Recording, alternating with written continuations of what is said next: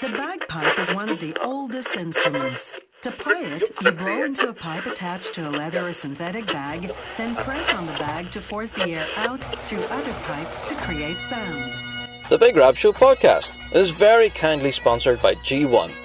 G1 Reeds and Chanters were played in eight out of the nine winning World Championship performances in 2017, including the newly crowned Grade 1 World Champions Inveraray and District, and also for some bands, including the Red Hot Chilli Pipers.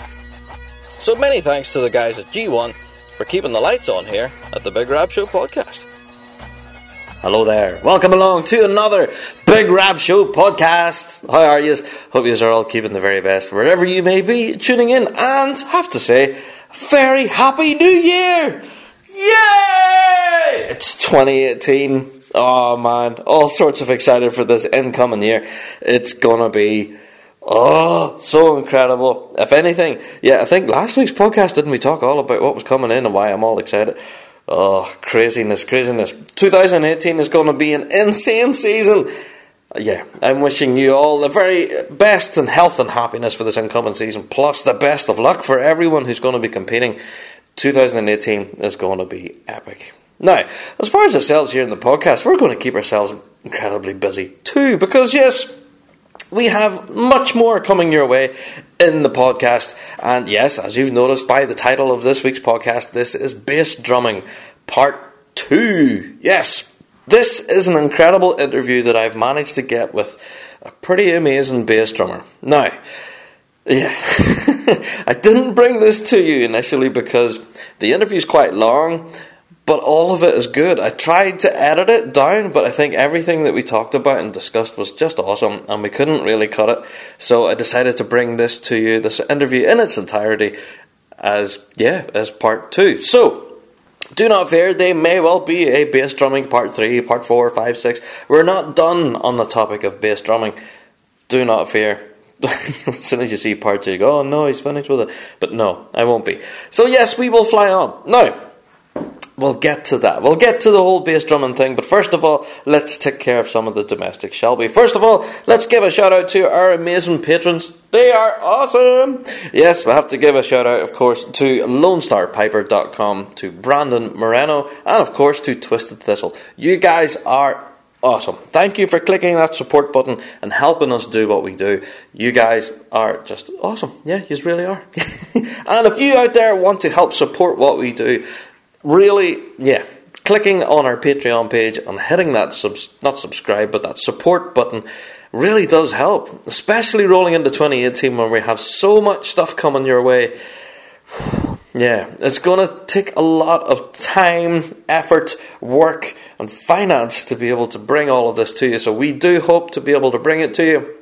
And through the help already of our amazing patrons, 2018 is looking to be like it's going to be pretty awesome. So, but then again, I'm not saying that this is a subscription service. You don't have to pay us money to get amazing content. We will continue producing our amazing podcast as we always do. Yeah, but just saying, yeah, if you help support us on Patreon, it really does help us out. There you go. Right. Fly on. Normally kick off each show with some listener mail, and unfortunately, I think given the whole Christmas and holiday period, uh, listener mail's been kind of quiet this last while. Let me just double check here. No, no, no. Professional radio as always. Do do do. I have my phone open now. I've got a few emails in here asking about uh, Winter Storm, actually. So, hmm.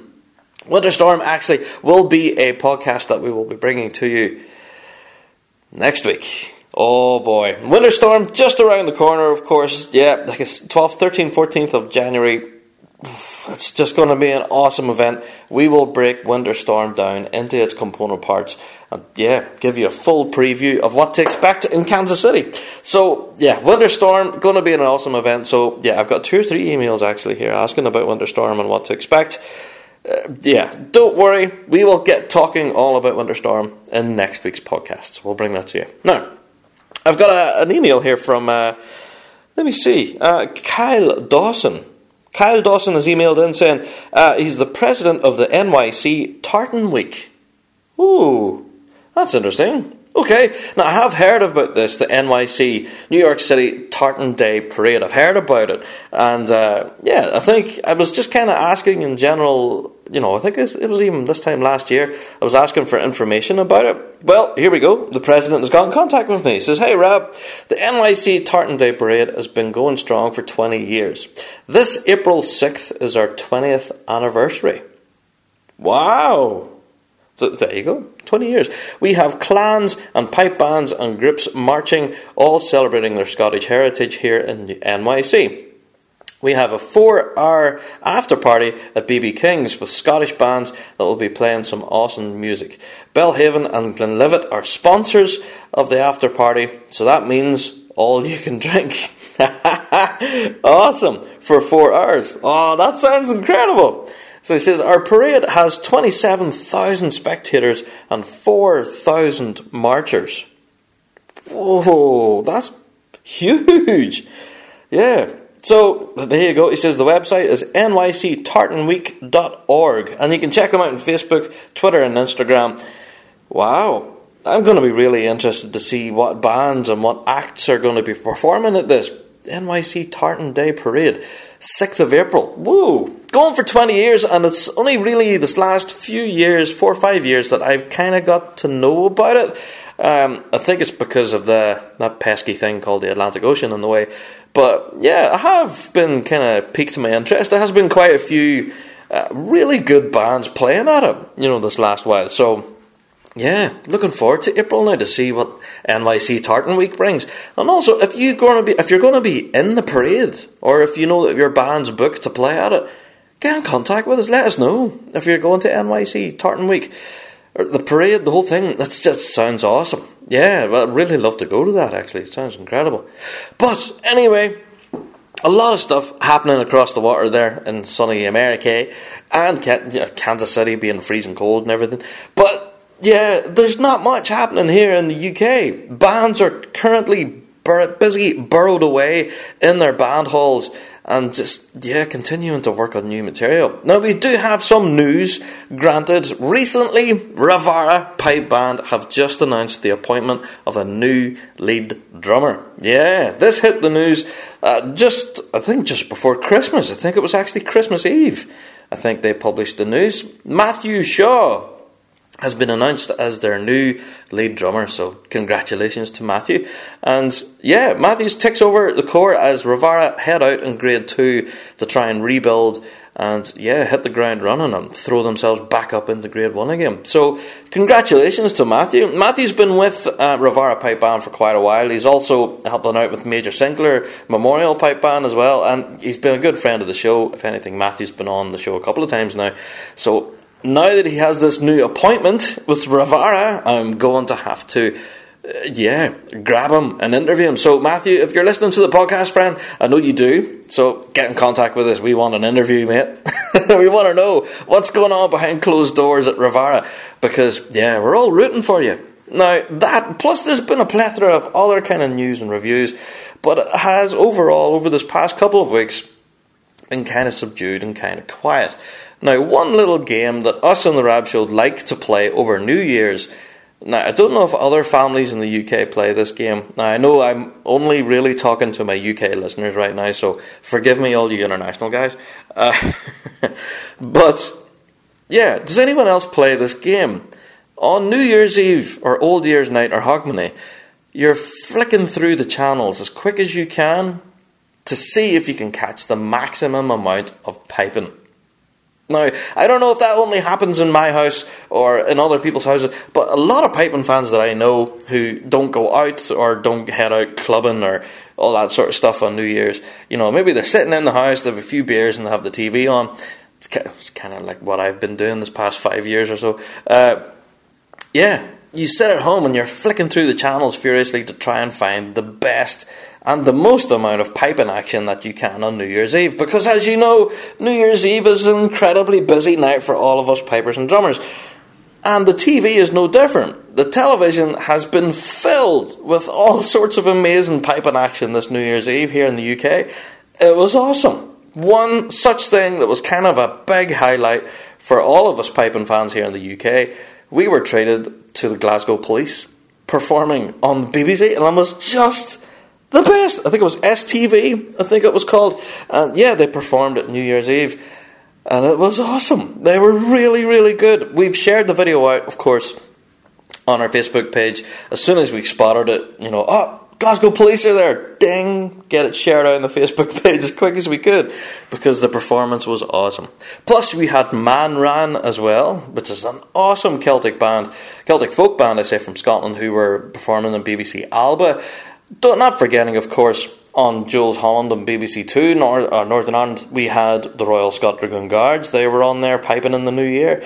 It was just a plethora of piping over New Year's. It was awesome you know, for us piping fans to be able to tune in and watch. Plus, we had the Belfast Tattoo It was played on New Year's Eve as well. Brilliant, you know, just incredible. So, yeah, a lot of stuff. But I'd be interested to hear from our UK listeners. Do you play that game at New Year's Eve? If you're sitting at home and there's New Year's Eve and you say it's about 11 o'clock or so, it's about an, an hour to the bells and the fireworks, then you start furiously flicking through all the channels to see if you can catch a pipe band. I, I don't know. Maybe it's just me. Anyway, Happy New Year! Hope you have all had, yeah, a brilliant New Year's Eve. And, right, the season is just around the corner. Can you believe it, though? Now, as I'm looking forward to 2018, as I've said on last week's podcast, we've got so many concerts and stuff in front of us. And one such concert is Johnstone. Johnstone and District, of course, have put the big article up there on pipesdrums.com about how they're turning 75 years old. They've just announced also that they have bought a full new set of chanters from McCallum. That will change the whole band, as the whole dynamic of the band. The sound will completely change. Whether it'll be for the better or for the worse, I don't know. I guess we'll see.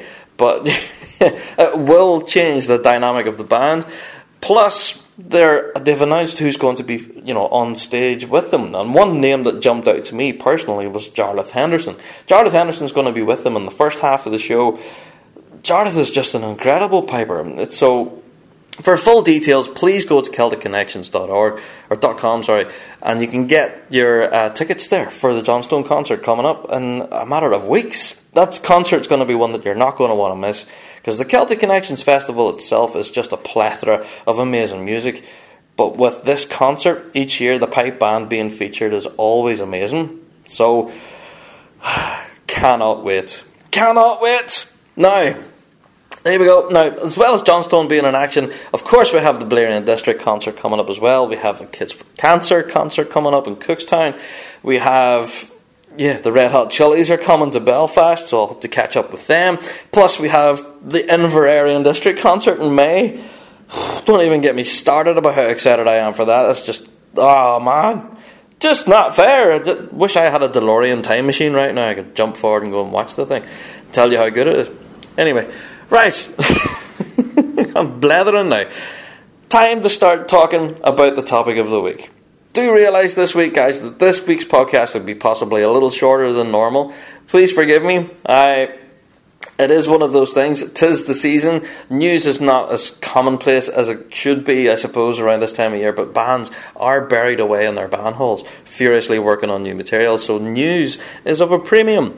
Plus, Myself, I'm also incredibly busy because preparing for the incoming season for the Rab Show also does take a bit of a body of work, believe it or not. Yeah, people don't believe me whenever you tell them. Yeah, we actually put out a bit, good bit of work over through the winter months preparing to cover what you guys are doing. So, mm, yeah, bear with us. the podcasts may be a little shorter, but we will do what we can. Anyway, thank you guys.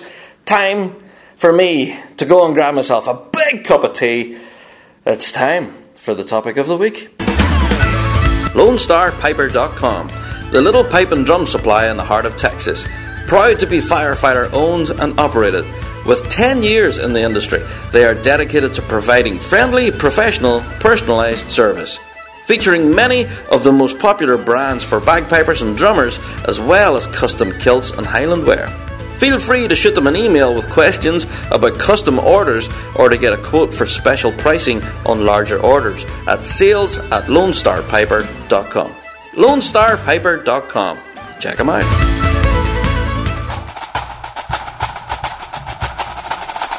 TwistedThistle.com. Owned and operated by world champion and gold medal winner bass drummer Mike Cole. Twisted Thistle bass drum mallets are one of the top performing bass stick brands in the world, used by our current world champions Inveraray and District Pipe Band. So check out twistedthistle.com where you can find information on available models to buy, tuning videos, Skype drumming lessons, pipe band drum scores, pipe band drumming workshops, drum tech support, blah, just so much stuff. Check them out, twistedthistle.com.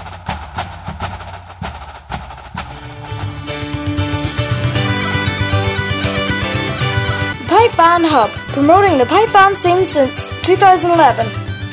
For all your news, results, and performances, follow them on Facebook, Twitter, and with over 250 performances on their Audiomack site to choose from, make the Pipe Band Hub your first choice online when you pick up your phone. So, welcome to the podcast, Mr. Mark Stark of Inveraray Pipe Band. How are you? Not bad, not bad. Thanks, Rab. Thank you. So, uh, yes, you're joining us on a podcast, special podcast that we're putting together about bass drumming. So, you being now a current world champion, you're just the man to talk to. First of all, congratulations on your win, man. Thank you very much. Yeah, thank you. And uh, I think, by all accounts, the party was kind of the stuff of legend now. I don't know if I remember all of it, to be honest. it went on a few days, yeah. So, how did you think your season went with Inveraray, first of all? Um, the season was, was fantastic with Inveraray. It was um, got off to a really good start and just went through the season. Even when we didn't win, win one of them, we were still what, second, I think. So, really happy all the way through. But Mm. again, we've had, we've had good seasons before and not won the Worlds. I won the Champions of Champions the year before. Yeah. So uh, you kind of, when it comes to the Worlds, these things all go out the window. It doesn't really matter the form you've been in. It's just what happens in the day, you know. Yeah, no, that's it exactly. So, finally getting your hands on the spiky, it's bound to have been something special. Yeah, well, that was it. I was, I was talking to friends about it the other day who aren't into pipe bands and stuff, and was saying, yeah, it's 10, 11 years I've been with, with Inveraray, and that's only if I'm only 21, you know, doing that since I was like 10 years old. So it's been a huge part of my life dedicated to getting to that to that point, and to finally do it um, was really something quite special. It was I'm something. sure. So, let's talk bass drumming, Mark. Um, first of all, how did you get started in bass drumming? Did you have any like, like a f- official tutoring? Was there any kind of courses or anything you went on? So it started off. I would have been in primary school. Um, I must have been, yeah, I must have been eight or so. And uh, I originally, I originally played the clarinet, and uh, one of the assistant teachers, um, one of our assistant teachers in the school, her son was actually the bass drummer um, in the original Inveraray District Band at the time. And she had said to me she was looking for people to come along and give it a try, just in case there was any times that Alan couldn't make it along or something. Just good to have a backup, you know. And she said to me, you know, um, you've got you've got a wee bit of musical background, you want come along and give it a go? And for me, that was I was just never thought about it before, but I'd been I'd been along to a competition with the band just as a spectator, and, and I loved the atmosphere. And when that chance kind of presented itself, I was just like, yeah, I'll come along, give it a go. So I think my mum was a wee bit taken aback at the time, you know. in the house, God, it's got to get a bit noisy.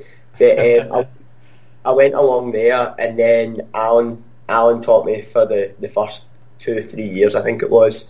Um, I've been with the band, um, and that was really good as well because when Inveraray, when the original Inveraray band went from juvenile to grade two, they started a novice juvenile band as well for a while, and that was where I that- that's where I got my competition experience playing with the novice juvenile band, um, and continuing to get lessons from Alan.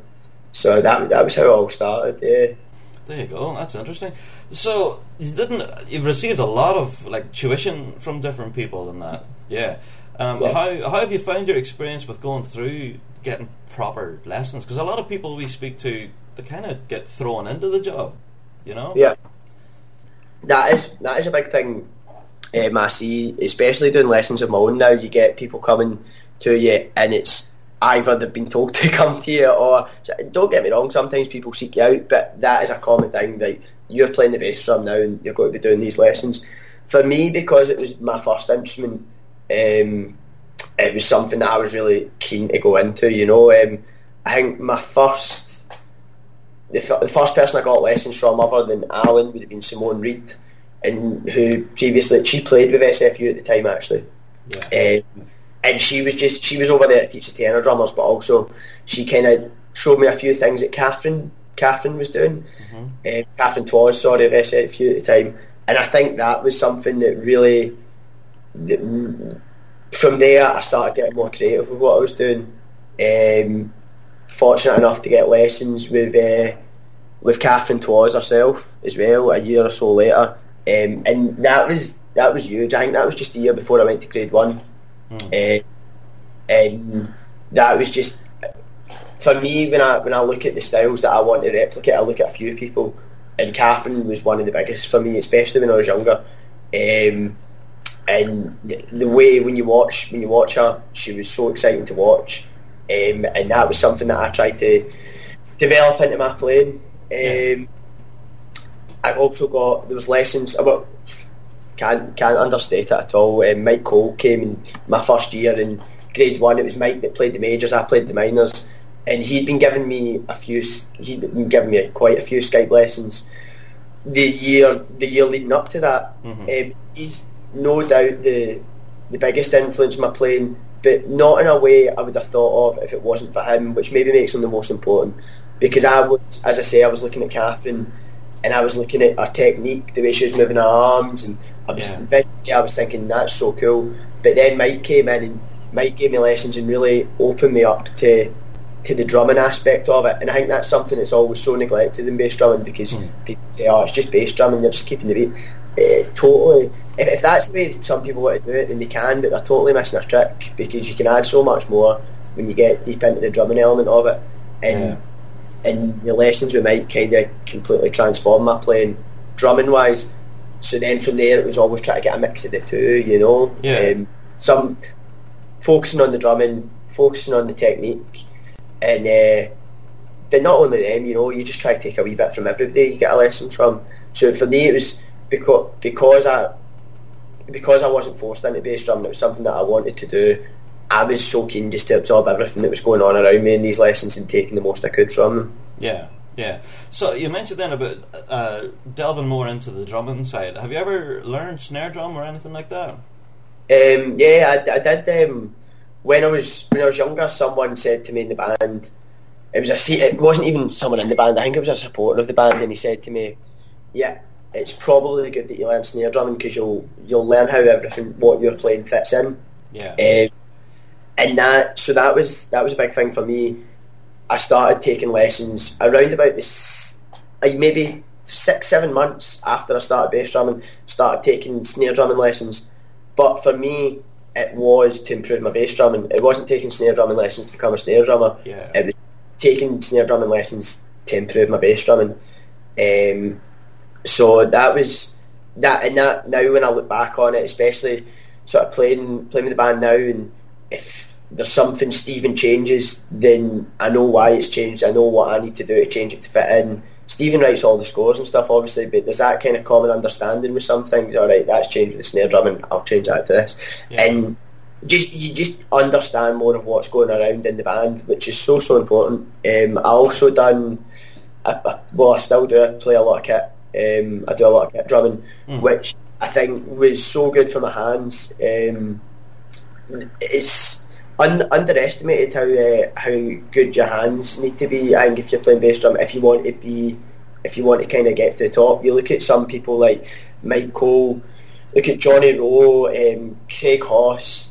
This sort of drumming wise, they are sort of three that always really stand out to me as sort of amazing drummers on the bass drum. You, you listen to some of the roughs they play. I think Hoss with the Spirit of Scotland when he went into they went into the reels, I think it was, and he had that really cool bass break. Yeah, yeah.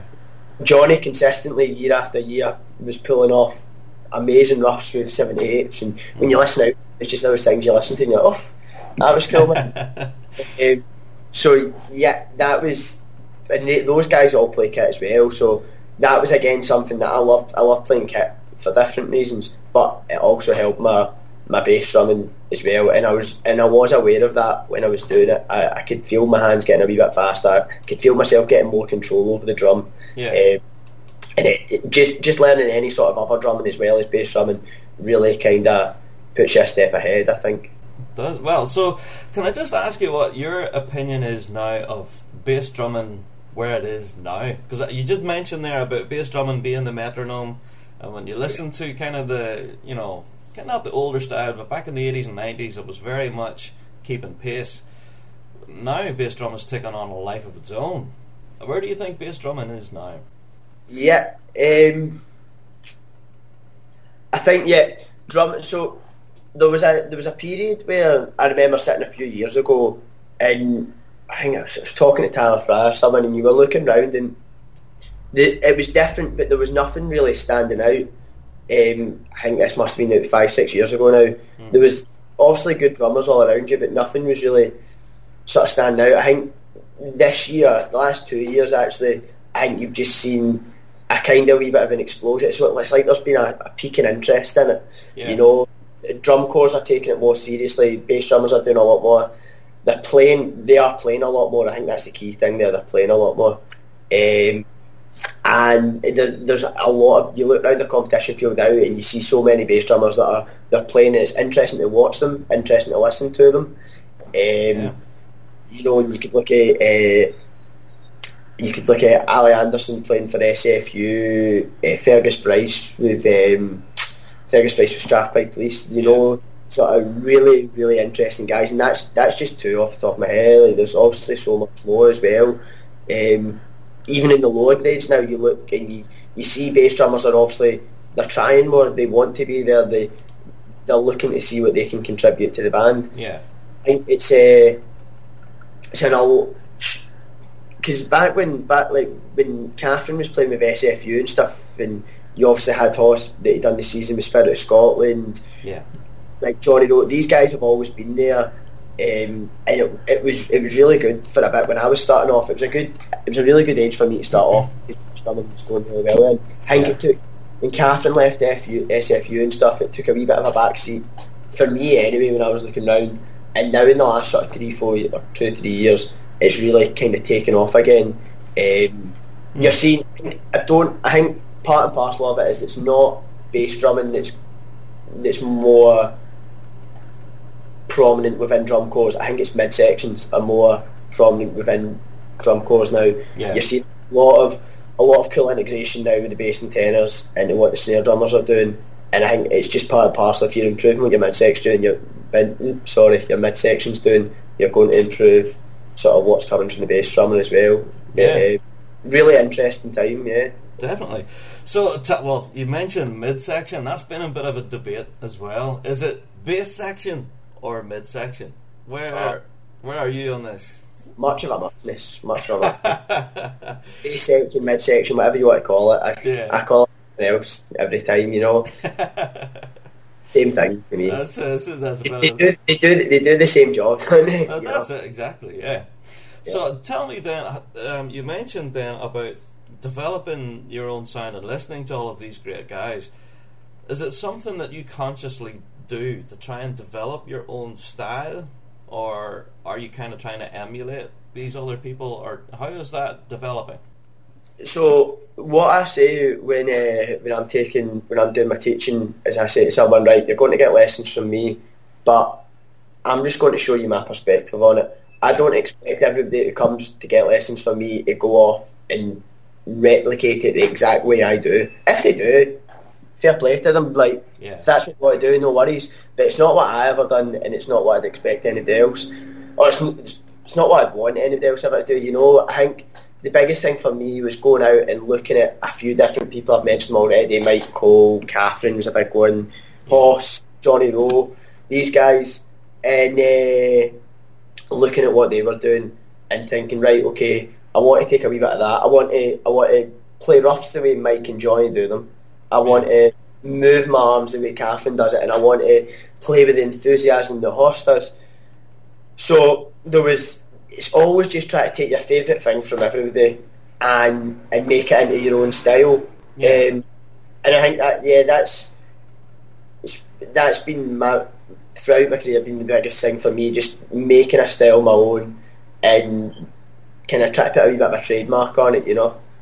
That's it, yeah. So tell me, you as a bass drummer have possibly one of the best places in the world to stand. Right in the centre of all of that sound. It's bound to be something special to stand in the middle of that. Yeah, of course it is. I think you you you hear any any bass drummer playing at that level talk about how good it is. It's sometimes sort of when the pipes kick in, you hear you hear how well it's sounding. You just get that I mean, the goosebumps down the back of you. You know, um, playing playing with a drum corps like I was uh, obviously Stephen. It's unreal. Um, Yeah. sometimes you just you just have to stand back and kind of take it all in. Playing with it week in week out, um, it's, it's easy to take it for granted, and then it's just when you when you really think about what you've been doing and what you're playing in and the quality you're playing at, it's yeah, it's unreal. It was, Yeah. After we came off and after we came off and uh, marched off with the spike at the Worlds, and we were sitting, we played the we played our medley, and I, I was just looking around. You sort of look at just everybody that's in the band, sort of top class player, world class player, sorry, and Yeah. it's an amazing, amazing feeling. Um, something that you don't get tired of. No, I'm sure, yeah. So, um, what I wanted to ask you was as much as being in the centre of things and everything, how do you find working in concert setting?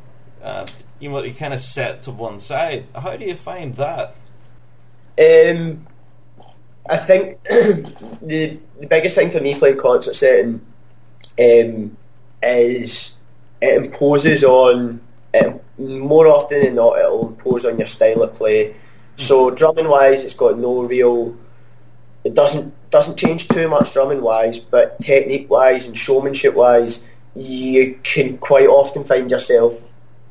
Um, what's the word? You, you're kind of you're restricted um, in concert setting to what you can really do, and when when the showmanship and when the technique and the arms when when that's all such a big thing of how I play and, and, and how why I enjoy playing is restricted, it kind of it just takes enjoyment out of it a wee bit. You know, Yeah. it's I, I would much prefer I much prefer uh, sort of having the space to do what you want to do. At the same time, though, you're playing concerts. You're not just playing an MSR and a medley. You know, it's Yeah. you're getting to play stuff that's probably maybe not more enjoyable, but it's different. You know, it's uh, something something fresh. Yeah. Um, and you know, it's not that isn't a problem. The restriction isn't a problem every time. I think the the Ascension concert was good. You have enough space. Normally, if you if you if you just speak to someone when you're when you're setting up, then they're trying to accommodate with you. You know, you're there to put on a show. You're wanting to play it to the best of your ability. Yeah. Every, everybody's quite accommodating. I think the other thing that comes into it is being mic'd up, um, Yeah. especially when it comes to sort of just the tuning of your drum. You need to make sure you're so even on both sides because that's something that really comes out in a concert setting, especially when you're mic'd up. You know, you Yeah. you, you can't get away with one side being being significantly flatter than the other. You maybe can in a field where you're not hearing it as much or no one's really listening for it. Yeah. But when, uh, you're in a concert venue and the bass is obviously going to take up a lot of the volume in the in the venue, Mm. it's something you need to be really aware of and on the ball with. Um, yeah, it's it's always a different one. Concerts, it's it's one that I do enjoy though, but there are little things that you just need. I think you just need to be prepared. Sorry, prepared for them going Yeah. into it. You need So- to know what to do. You, you talked about tuning there, and you kind of you're always jumping into my next question, man. Tell me about tuning then, about your setup. Do you look after your own tuning, or does someone do that for you?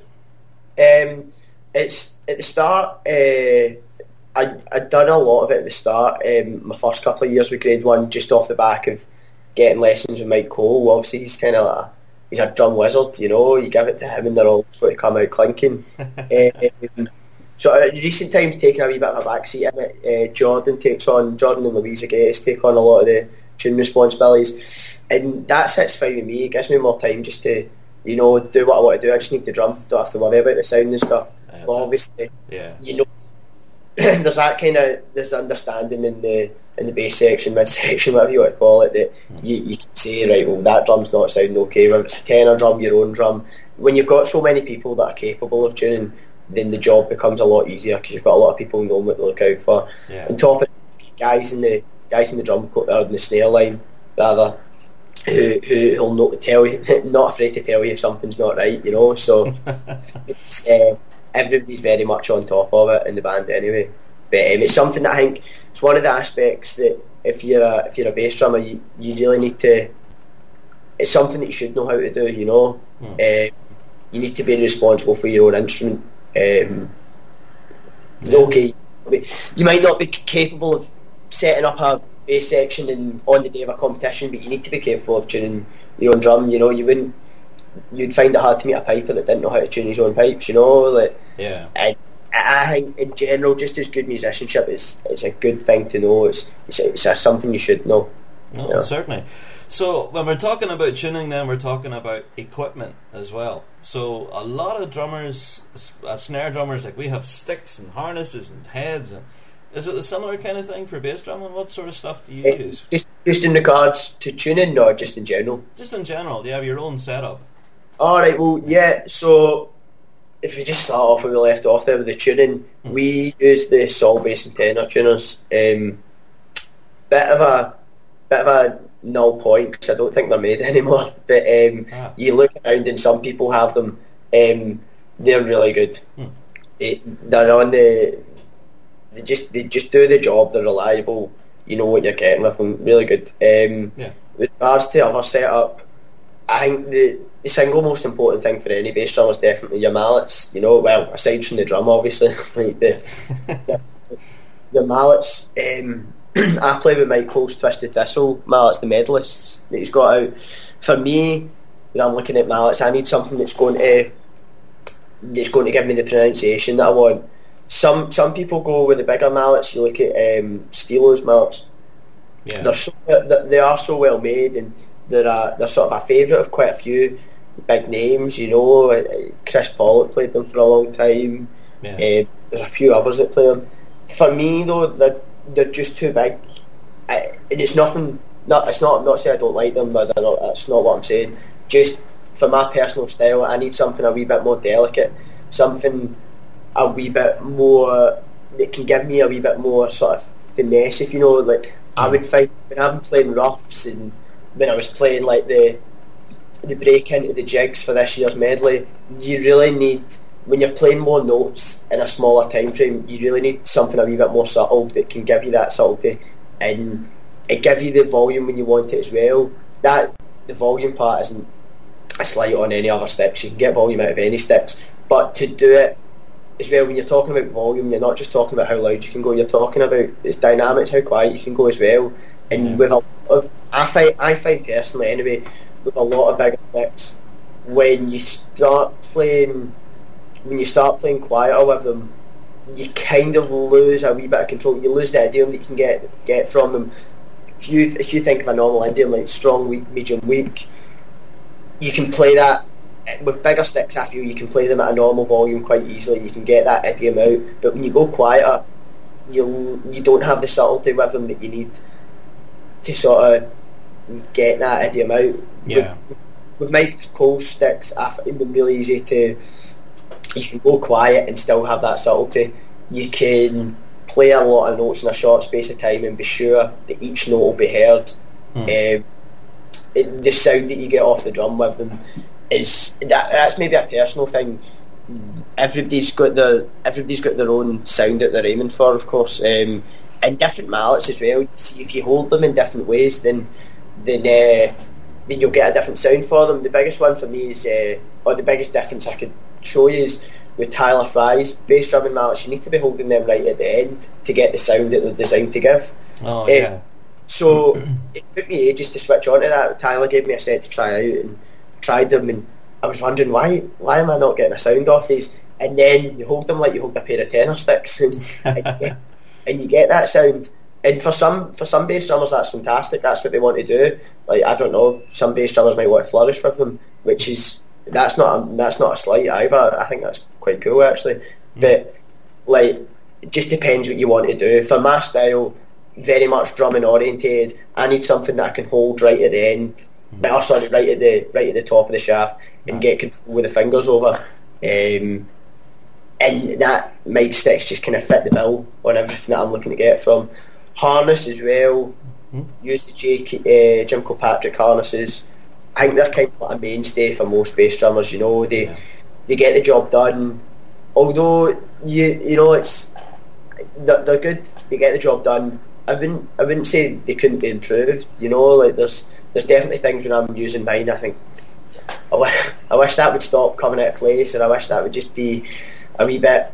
It, it, for me, not being the tallest, it makes it hard to get my drum. I can't get my drum too high up, so that is something that kind of not all the time, but now and again just irritates me a wee bit. But you know, that's that's something that will maybe someone will maybe come out with something else in the future. You know, with all equipment, I think you just need to be switched on to what's coming out as well. Mm. Don't be afraid to try new things. Go to the go to the tents and like go to the pedal tent, go to whatever Dandani tent, see what they're doing, and uh, and sort of find out what fits best for yourself. You know, everybody's got a different style. Everybody's going to want something different from each piece of equipment. You know. Yeah, yeah. So you do you personally play Pearl, Premier, Andante? Uh, Which would you prefer then, the bass drumming? Um, Andante and Dante works so well for me. Um, apart from anything else, when you compare it to the Pearls, you're probably you're getting a similar sound off both of them. But that when it comes to bass drumming, the drum's just only one part of the sound, obviously. Yeah. But in terms of playing, then Dante, then Dante's also made so light that it just makes it makes a day. You know, when you're playing, when you're at the Worlds and you're you're playing your MSR and your medley in the same day, and you've been playing an MSR and medley the day before that. You've had your drum on a lot. The last thing you want to be doing is carrying a bit of weight the whole day. You know. Yeah. So like having the Dante drums that they're made for marching, aren't they? Is that their slogan? I. But it's they, that's what they do. You know, they're so easy to play on. They produce a really good sound, and yeah, especially on the bass drum. After a long day, you don't want to be carrying something that. Um, So, with talking now about feeling tired, uh, your particular style is pretty physical. To be fair, you talked about being visual and everything, and that is awesome. But do you ever find yourself at the end of a day competing that you're knackered? yeah, I, I think the biggest one for me is making sure you don't tire yourself out. You know, like Yeah. um, it, normally you find when you step into this circle, the adrenaline takes over anyway, so you don't, especially something like the Worlds. So it's maybe not something to worry about, but you can. It's really hard to play that way twenty four seven. In practices, I don't always play that way. You know, it's but at the same time, you, you can't just you can't just turn it on on the day. It's obviously something you do need to practice in itself. Yeah. Uh, so I'll I'll go through stages where I'll maybe in practice really kind of go for it hundred percent, work out what I'm doing, where I could be doing something else. So I, okay, I like what I'm doing here, but I'm not too keen on this. Work it all out, and then after I'm happy with it, I'll maybe sort of take it a wee bit easier for the next few practices until maybe the week of the competition, and then start building it up. Because the other thing is, you can't just turn it on because you need to stretch. Like you, Yeah. if you're not used to playing in that style, then it becomes quite sore and it, almost impossible to to switch it on like that. It's Yeah. um, I, I'm I'm only 21, but sometimes I feel quite old when I go back and I feel you're like, Jesus Christ, like um, it's it. You just need to, especially on the day of a competition, just need to build it up slowly. Yeah. Um, can sometimes be easier said than done when you've got a crowd around you and you feel like you need to be putting on a bit of a show, but Yeah. you just just need to be visual with it. So then, tell me, uh, what does the future hold for yourself with Inveraray coming into 2018?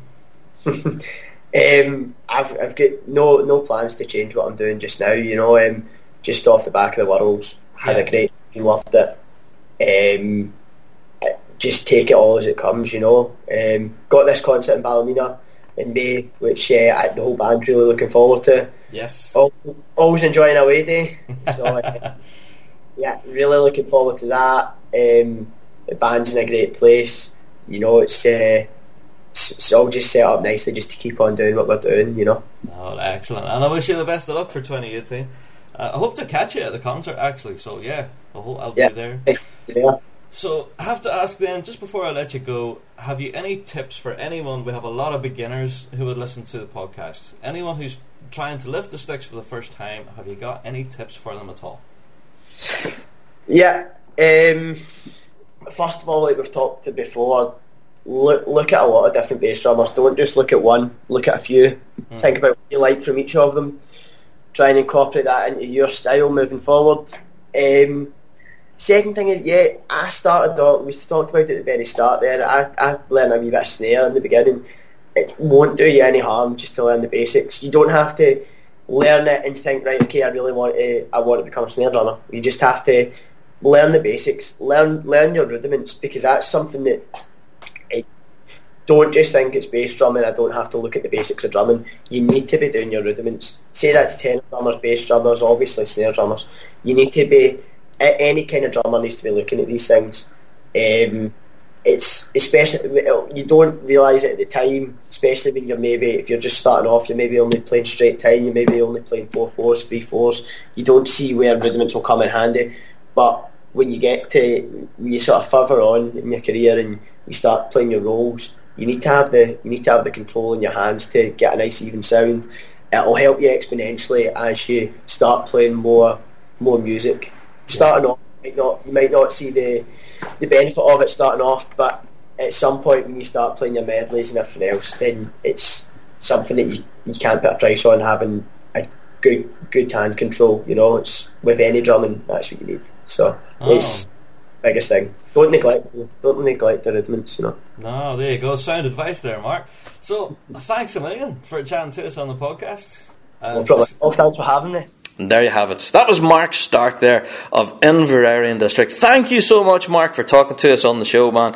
Really appreciate your time. And if anything, an incredibly interesting conversation there. Uh, one for you bass drummers. I think a lot of really good advice in there for beginners and for advanced players as well. I think, yeah, what an awesome conversation. Thank you, Mark, for taking the time for talking to us on the show.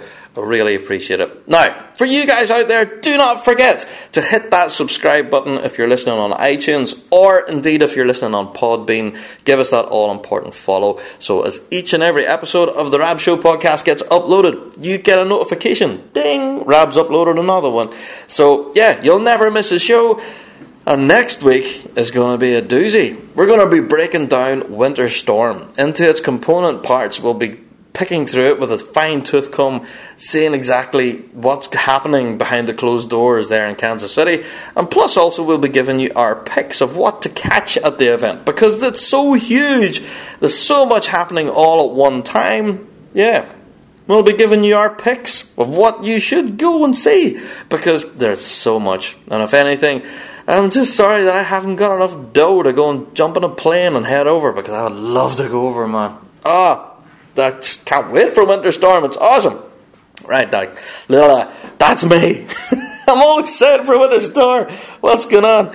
Okay. Yeah, time to calm down. Thanks a million for tuning into the podcast this week. Really appreciate it. And to all of you new listeners, don't forget to check out our back catalogue. We've had well over 50 episodes now of bagpiping goodness, news, views, and reviews. Definitely worth looking at. Until then, we will see you again. Don't forget to check out the live show on Fuse FM and check out our social media through the week as we try to keep you updated on the piping world. Until then, we'll see you in next week's podcast. All the best. Well, that's it for another Big Rab Show podcast. Many thanks to our sponsors, G1 Reeds, raising the benchmark throughout all the grades. Winning 8 out of 9 possible World Championship performances, G1 Reeds are played by bands around the world, producing that quintessential tone. If you don't believe me, just listen to our current world champions Inveraray and District. Until next time, guys, we'll see you right here on the Big Rab Show podcast. All the best.